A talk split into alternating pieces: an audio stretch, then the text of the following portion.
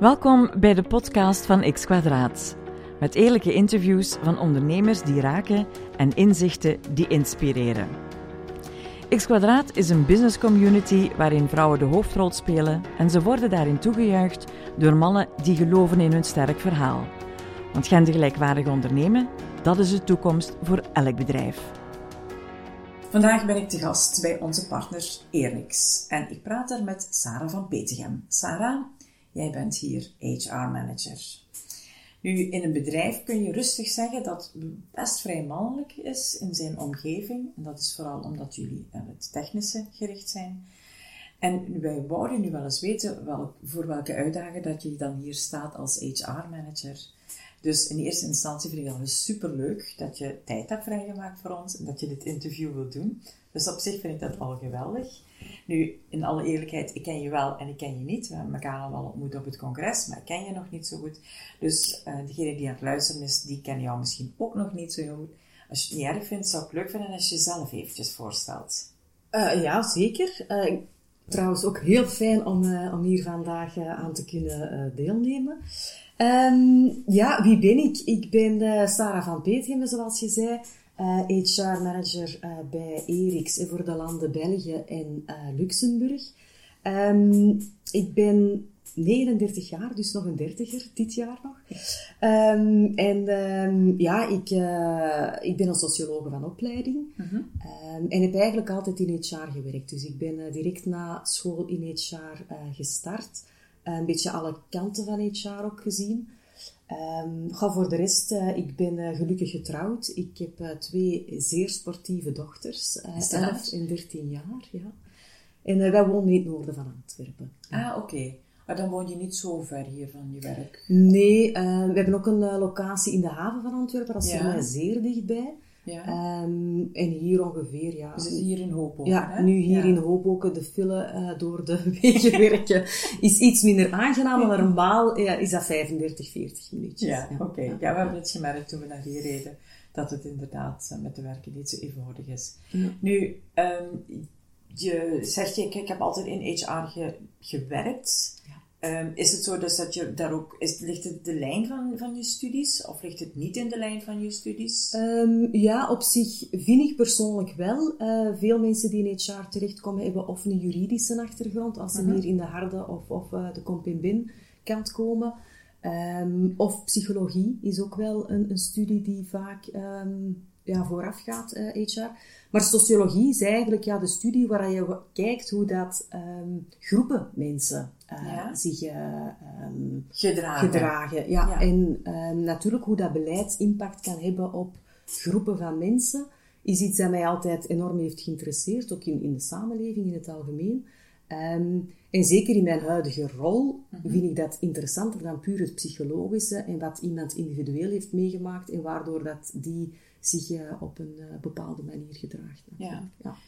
Nu, in, de, in, het traject dat je hebt afgelegd, want ik ken het traject niet, maar in het traject heb, dat je hebt afgelegd, heb je daar ook de kans uh, gehad om voor jezelf om daarin te groeien? Absoluut. ik ben um, gestart in, in werving en selectie. Ja. Um, omdat dat ook eigenlijk als startfunctie een functie is waar je niet heel veel ervaring op dat moment voor nodig had. En in het begin van mijn loopbaan heb ik voornamelijk gegroeid door meer kennis op te doen in andere domeinen. Dus ik ben dan van HR um, uh, recrutering naar ja. uh, opleidingen en uh, payroll gegaan. Um, dan een stukje compemben erbij. Dan van, dus eigenlijk in het begin was het voornamelijk je, je kennis ruimer maken en meer generalistisch. En dan op een gegeven moment heb je wel een, een schakelpunt in je loopbaan waar dat het minder groeien is door meer kennis op te doen, maar eigenlijk meer door complexere zaken uh, te gaan uitzoeken. Of ja, dat je meer impact wil hebben op, uh, en meer verantwoordelijkheden wil opnemen. Ja. Dus uh, ik, ik denk dat wel de rode draad in mijn, in mijn loopbaan is dat ik zaken wil bijleren. Ja, ja absoluut. Dat sowieso. En ja. mensen, denk ik dan toch ook. En mensen, uiteraard. Ja. En, en, en um, ook gewoon HR is ook iets dat zelf continu evolueert. Hè? Ja. Je hebt um, nieuwe inzichten, je hebt tendensen, je hebt wetenschappelijke studies die toch ook altijd nieuwe inzichten geven. Ja. Um, dus ja, op, uh, uiteraard leer je daar ontzettend veel elke dag bij. Wat vind je nu voor jezelf dat in de rol die jij hier hebt, wat is, wat, waar ligt hier voor jou de, de, de, zwaarste uitdaging?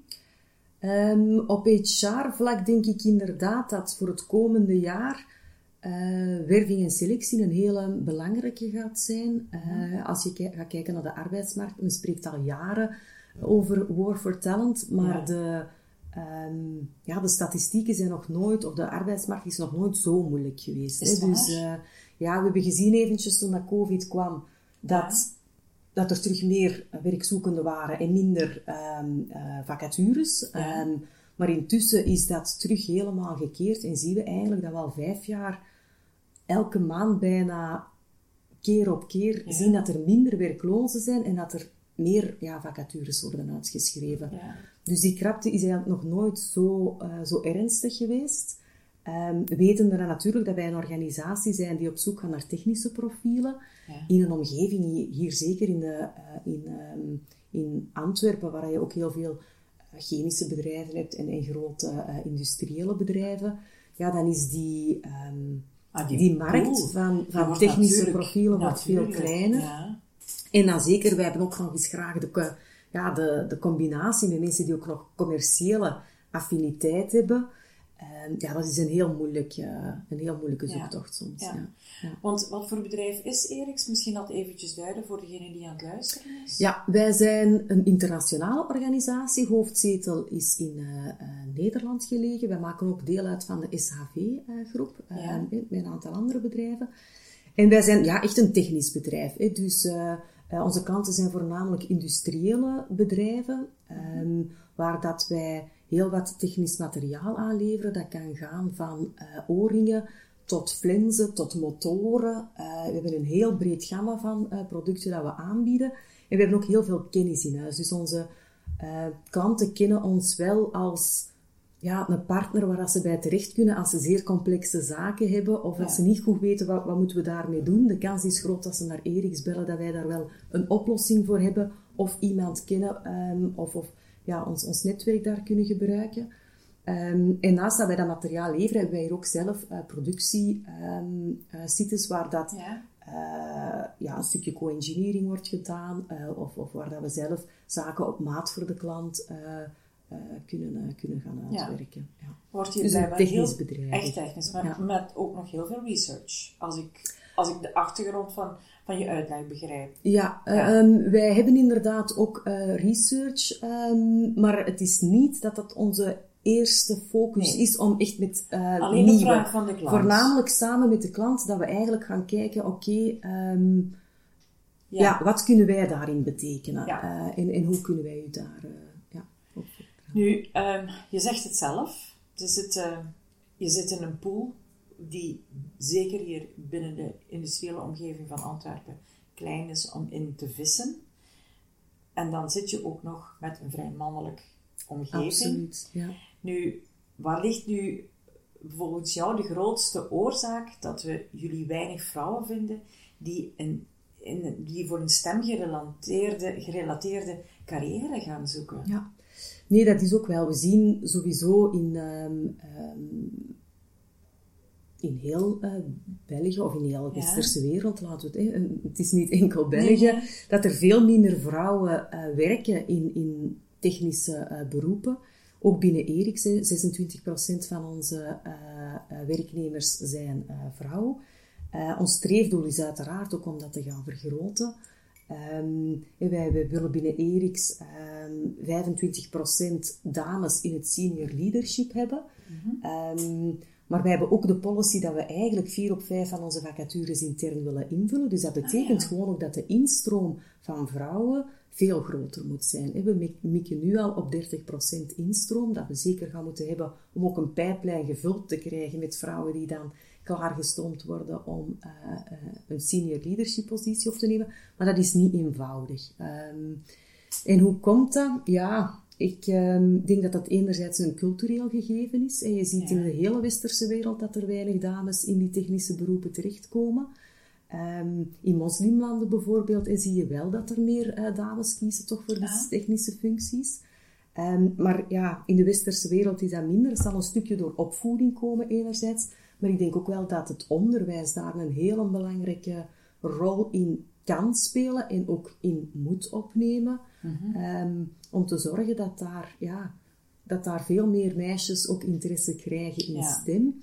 En er zijn veel studies die ook aantonen dat als meisjes jong zijn, nog echt op, op kleuterniveau, dat zij wel interesse hebben in STEM. En dat zij ook eh, even goed die droom hebben om uitvinder te worden of om bepaalde zaken te doen. Maar naarmate dat ze ouder worden, schatten ze de kans dat zij er capabel voor zijn kleiner en kleiner in.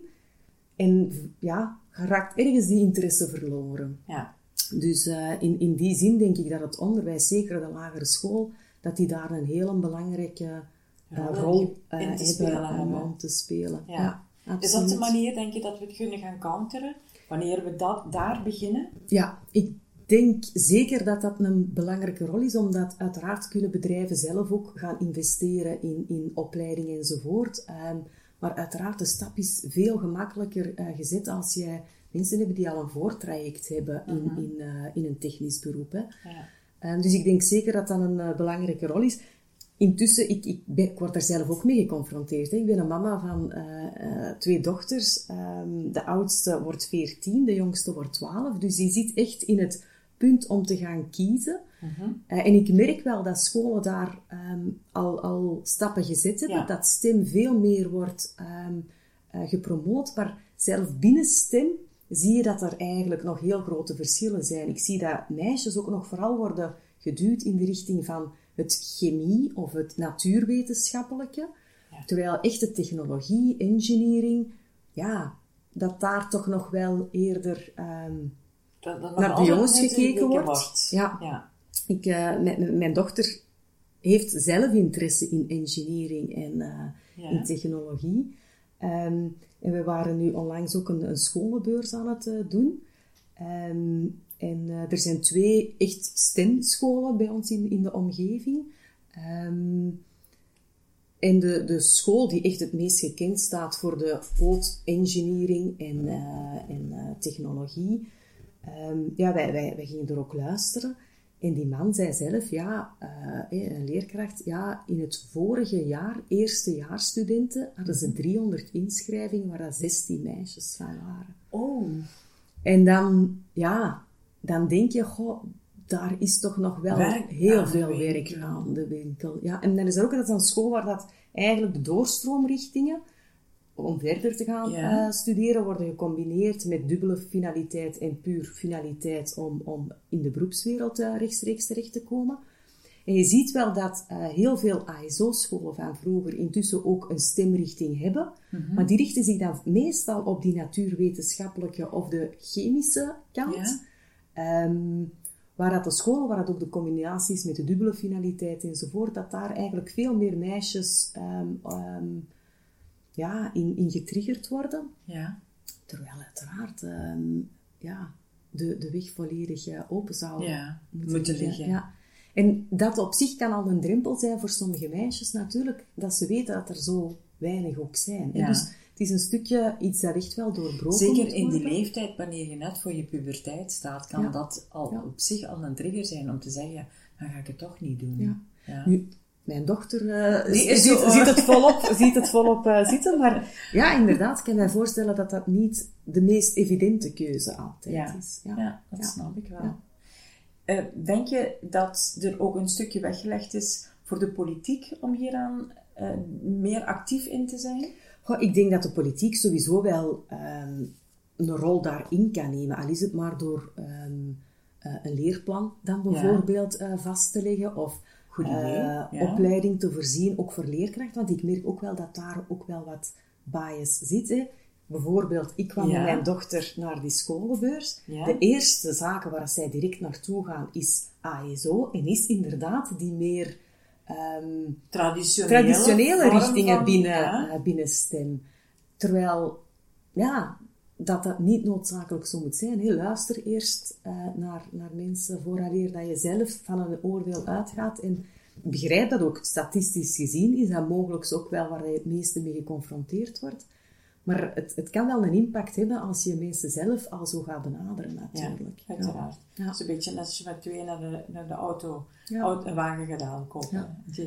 Dus ik geloof wel veel in die een, uh, unconscious bias training enzovoort. Ik denk echt dat voor leerkrachten dat ook nog wel een, een, een eh, belangrijke uh, oogopener is. Ja, en inderdaad, in leerplannen.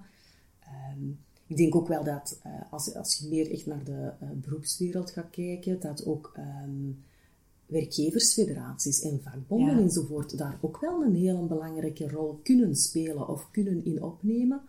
Uh, omdat zij toch ook wel ja, ja. cao's afsluiten, waar dat je toch ook wel iets meer um, rekening ja. houdt met het feit dat we daar ook rekening mee moeten houden, dat we die doelgroep ook moeten kunnen aanspreken. ja er bestaan nu al uh, afspraken dat je bijvoorbeeld voor je 45 plus, dat je daar een beleid voor moet hebben. Dat je een beleid moet hebben voor, ja, dat je eigenlijk in een ondernemingsraad ook altijd spreekt over de loonkloof, uh, ja. bijvoorbeeld.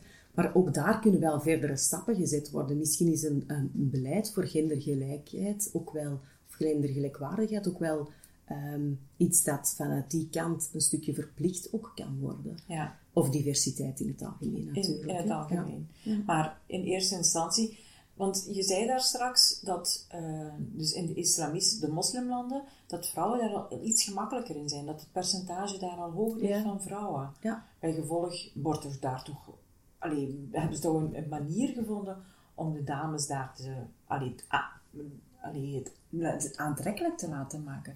Kan toch bijna niet anders? Ja, absoluut. Maar ik denk ook dat dat um, beroepen zijn die uh, in, in die cultuur voor vrouwen ja. Logischer zijn dan misschien... Voor ons. Ja. ja. ja. Vanuit een... Allee, dan ook weer vanuit een andere, vanuit andere, andere groei. Ja, en vanuit andere waarden en, en andere ja. ah, uh, verwachtingen ook waarschijnlijk een stukje. Hè? Uiteraard. Ja, oké. Okay. Ik vind, uh, ja, we komen hier met een aantal oplossingen aandraven die wij, die wij toch ook als bedrijf, als X kwadraat graag willen meepakken. Want er zijn een aantal dingen die je aangeeft waar ik zelf niet bij stil stond. Dus dat vind ik wel een belangrijke. Ja. Hm. Moeten we nog eens een boompje verder over opzetten, denk ik dan. Hè? Nu, um, wij proberen natuurlijk om die vrouwen iets makkelijker in de arbeidsmarkt te zetten. Maar je zit niet alleen met vrouwen, je hebt dus ook veel alleenstaande mannen, omdat er helaas ook nog uit de echt wordt gescheiden en het vaak een co-ouderschapssysteem is. En wij praten op dit ogenblik met een aantal mensen om te kijken of dat kinderopvangchecks mogelijk zijn, in de zin van je moet uiteraard ook opvang hebben, want daar begint het mee. Je hoeft geen check uit te geven als het er niet is. Dat is enerzijds, en anderzijds is het, we dienen dat in een wettelijke omkadering te zetten. Jij bent nu HR-manager. Hoe zou jij er tegenover staan dat wanneer dat, dat ter beschikking was, om dat als een extra verloning te zien? Hoe zou jij daar tegenover staan? Um, Misschien eerst ja, eventjes vanuit je ja. persoonlijk standpunt. Je hebt nu zelf twee kinderen gehad. Ja. ja. Je, je, je werkt hard. Ja. En die kinderen zijn nog altijd, hebben nog altijd hulp nodig van jou naschoolse kan dat door die van 14, dat kan wel opgevangen worden. Maar je hebt ook een periode meegemaakt dat ze klein waren. Ja. Ik, ja, ik heb zelf op dat moment ook gekozen om deeltijds te werken, omdat uh, mijn, uh, mijn man eigenlijk uh, een heel flexibele job had waar ik eigenlijk echt niet op kon rekenen. -hmm. um, dat is een keuze, maar ik begrijp zeker dat um, zowel voor alleenstaanden als voor mensen die financieel in, in functies zitten waar, dat, um, uh, ja, waar je minder van een keuze ja. kan spreken om, ja. om eh, halftijds te werken ja. of niet, dat ook wel hulp in, in de, um, in de opvang een, een, een, grote motivator kan zijn om effectief nog die, die loopbaan aan te gaan. Hè? Als het verschil natuurlijk is tussen op je kinderen letten en um, gaan werken, financieel er bijna niet is, mm -hmm. dan is het, ja, allee, dan, dan kan ik me voorstellen dat veel vrouwen er voor uh, hun, hun, loopbaan eventjes tijdelijk stopzetten. Maar natuurlijk, het heeft ook een impact op je latere loopbaan. Het heeft een impact ook op hoeveel dat je later zal verdienen. Dat, dat ja. zien we momenteel helaas, dat dat ja. nog altijd zo is. Ehm, je hebt ook meer kans dat je later in, in armoede terechtkomt enzovoort, als er zaken uh, onverwachts uh, um, in, in, in, een relatie ook uh, mislopen. Dus ik begrijp zeker dat dat... Um, ja, van het persoonlijk zou ik dat een heel mooi initiatief vinden. Nu, er bestaan al best wel wat initiatieven in die mhm. richting. Hè.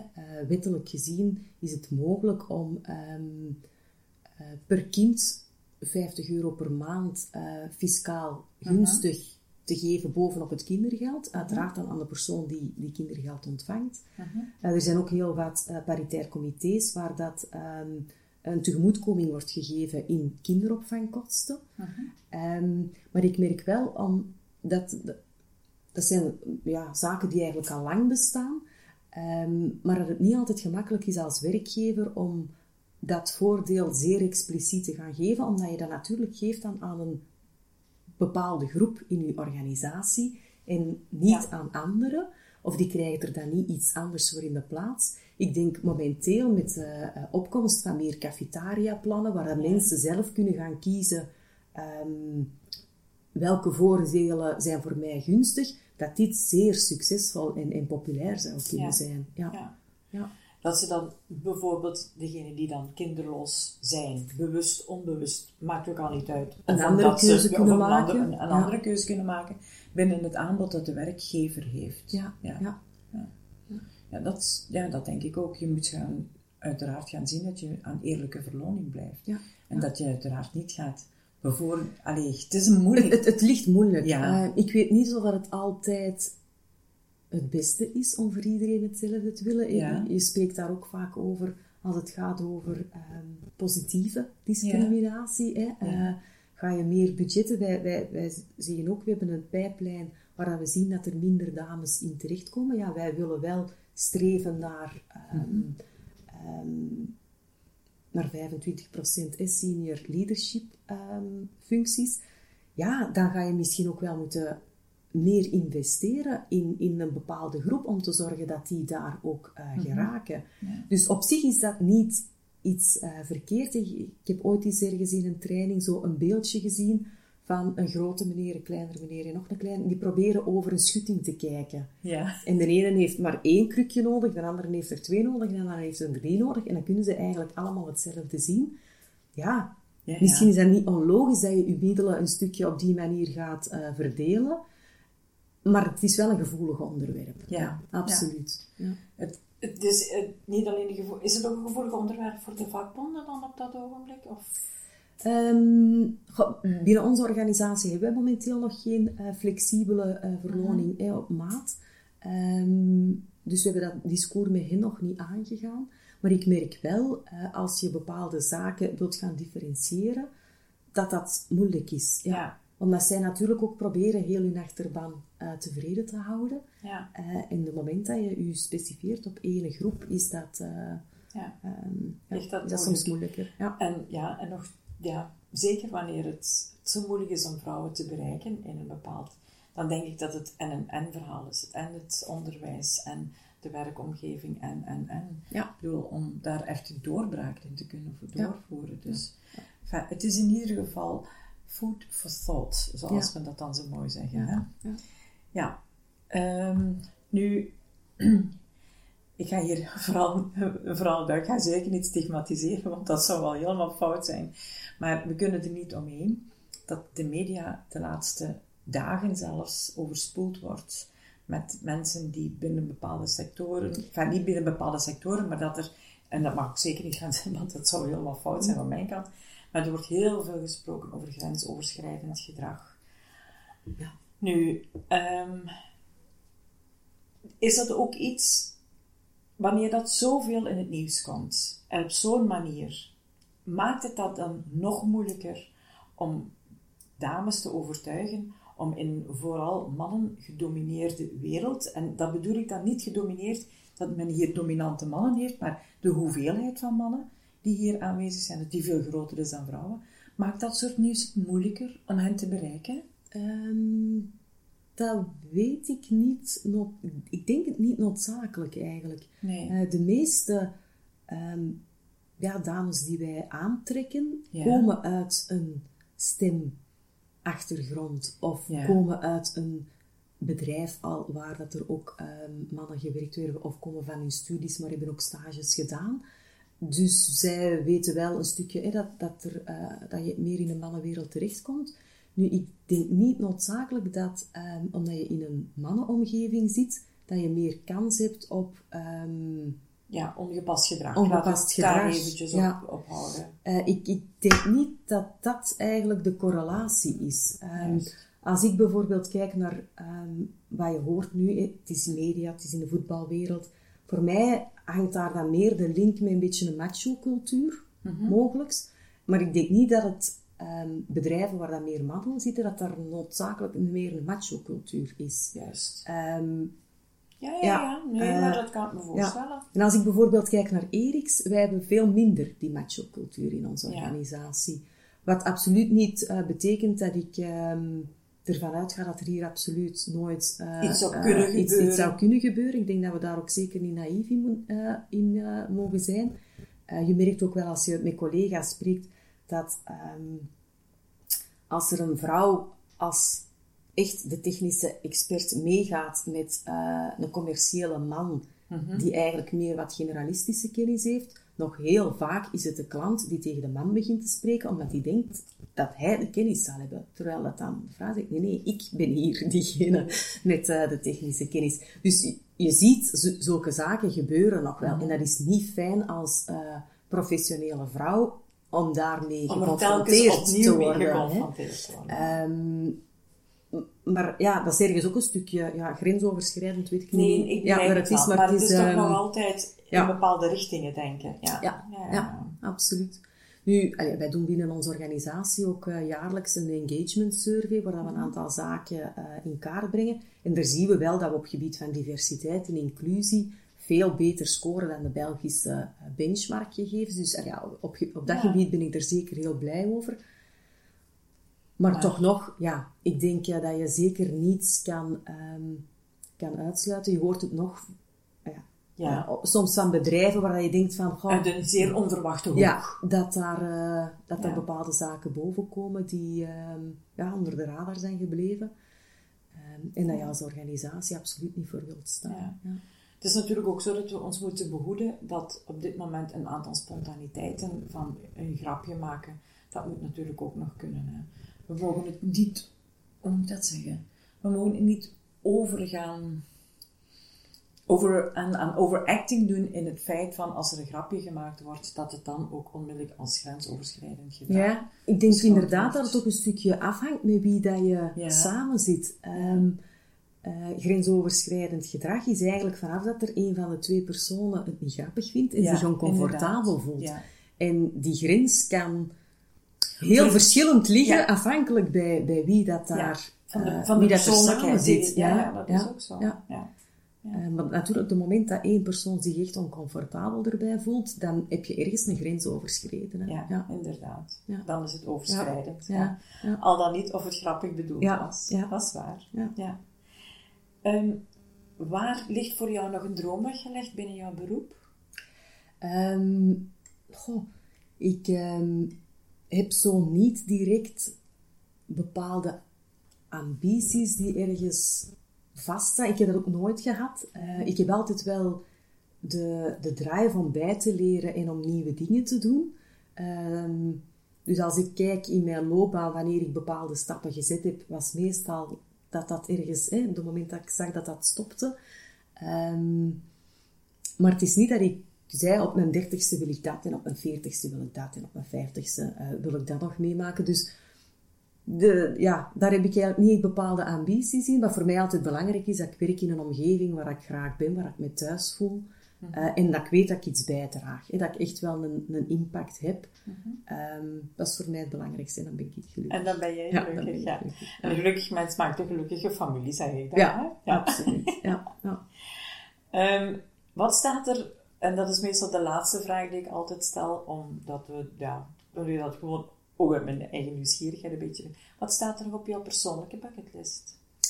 Ehm, ik zou nog heel, heel graag met eh, het gezin een, een, lange reis maken in Azië met de rugzak. Eh, ik heb dat ooit gedaan met mijn man voordat wij uh, trouwden en mijn kinderen begonnen. En ik zou dat heel graag met het gezin nog eens doen. Ja. Uiteraard in een omgeving dat COVID uh, minder zorgen met zich meeneemt. Um, maar dat zou ik nog heel, heel graag eens doen. Ja. Denk je dat je kinderen daarvoor open zouden staan? Ja, ja, we hebben een... drie jaar geleden, denk ik ook, is ehm, in de paasvakantie zo anderhalve week in het Atlasgebergte gaan, gaan, gaan wandelen in Marokko. En dat vonden ze ook heel leuk. Um, ja, dus ik, ja, ik denk wel dat ze dat heel graag, heel graag zouden doen. Ja, ja. absoluut. Oké. Okay.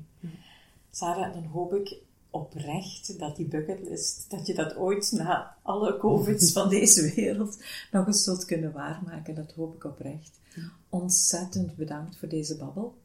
Ehm, ja, wij, uh, wij gaan jullie blijven volgen en kijken waar, het, waar onze samenwerking naartoe kan leiden. Oké, okay, dankjewel.